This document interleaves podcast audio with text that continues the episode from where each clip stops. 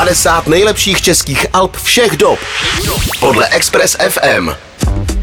Dneska je před námi čtvrté místo, na které se možná pro vás překvapivě dostali tři sestry a deska Na kovárně to je nářez z roku 1990.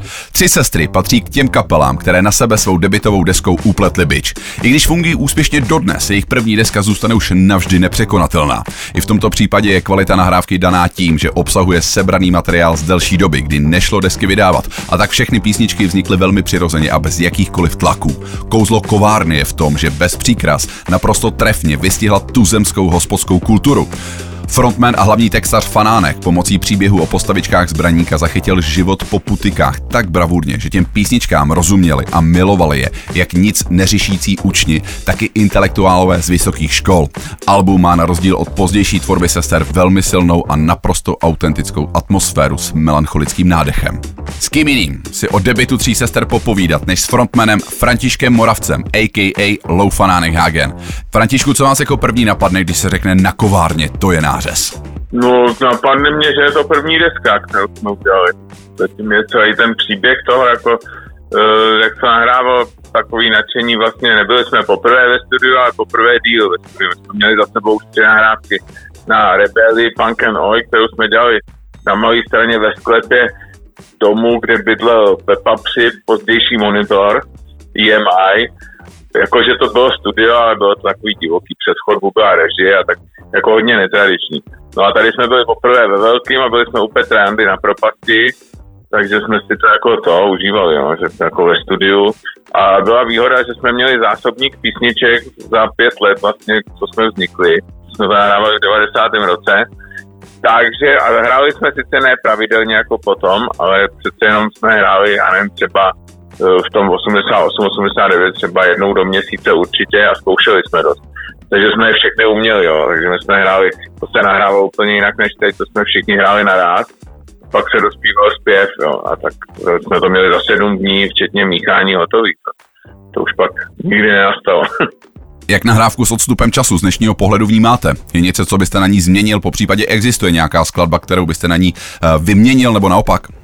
Tak to je takový, jako, to je ambivalentní ten přístup, protože já myslím, že by se s ní nemělo stát, protože je to vzorek doby, je to 90. rok a stav toho, jak my hrajeme, jak je to nasnímaný, jak já zpívám. A rovnou k tomu řeknu, že kdybych to, jako když to slyšel, tak mě to tahá za ucho, protože jak jsem úplně amatérský vlastně, nebo říká zpěvák, ale přednášeč svých textů, tak teďka už, jak jsem se obrousil za těch 38 let, tak je to, myslím, lepší určitě a pro mě taky, takže bych to přespíval úplně celý. Ale už by to nebylo ono, jo. Možná by bylo zajímavé to udělat takhle jako tuhle tu desku nahrát znova, e, i z hlediska té kvality toho, co teďka dokážou ty věci. Jak vzpomínáte na dobu, ve které jste album nahrávali a kdy vůbec vyšlo? No tak eh, to je doba, jak je teďka zvykem říkat, turbulentní, moderní slovo.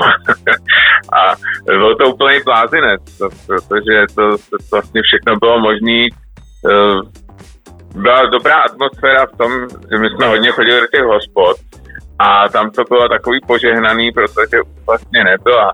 Nebáli jsme se policajta, který kontroloval jestli nejsme dlouho, jestli není otevřeno, jestli tam nejsou protistátní hesla, takovéhle blbosti, co bývaly. Takže byla svoboda, eh, téměř anarchie, že policajti se urazili, že už nemají ty prebendy a seděli na těch strážnicích a nějak moc nekonali. No, takže tam bylo, to byl jako divoký východ nastal úplně. K tomu byly ještě ceny takový eh, pomalu se rozhoupávající k tomu kapitalismu, takže to bylo pivo, kořelky, všechno laciný a hlavně ty lidi, co tam byli, byli plný optimismu. A nebyla závist, protože někdo už byl bohatý. A ty, co nebyli, tak měli za to, že budou příští rok, nebo za půl roku, nebo za tři roky, a jsou všichni si rovní. Takže tam ty první fialový saka byly balancinku e, s těma, co začínali v nějakém obchodě s potravinama a myslel si, že to taky dožene, že budou jezdit na ty dovolené a koupit si auta bavoráky. Jo, tak to bylo takový, pak se to začalo někdy koncem 90. tenhle ten sen, nebo od půlky trhat, protože už začínalo být rozdaný, že některý budou chudí a některý ne. A ty 90. to neměli tohle, no. to bylo krásný právě.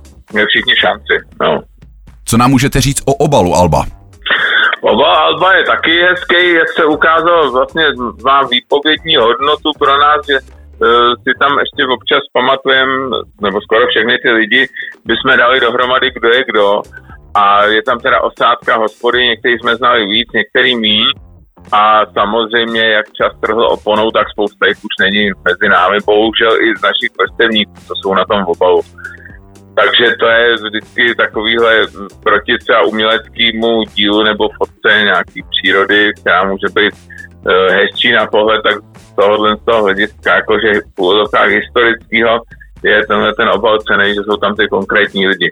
Což napovídá i tomu, že my jsme měli a máme dodnes v zálibě říkat ty konkrétní jména, jo, v těch textech, takže tam ty lidi i pátrali, kdo je Denisa, kdo Poliš a uh, paní Hradečná, my jsme to tam vždycky jako zahrnovali, takže jsme takový popisný hodně, no. Super, díky moc. Tak jo, dík. 50 nejlepších českých alb všech dob. Všech dob. Podle Express FM.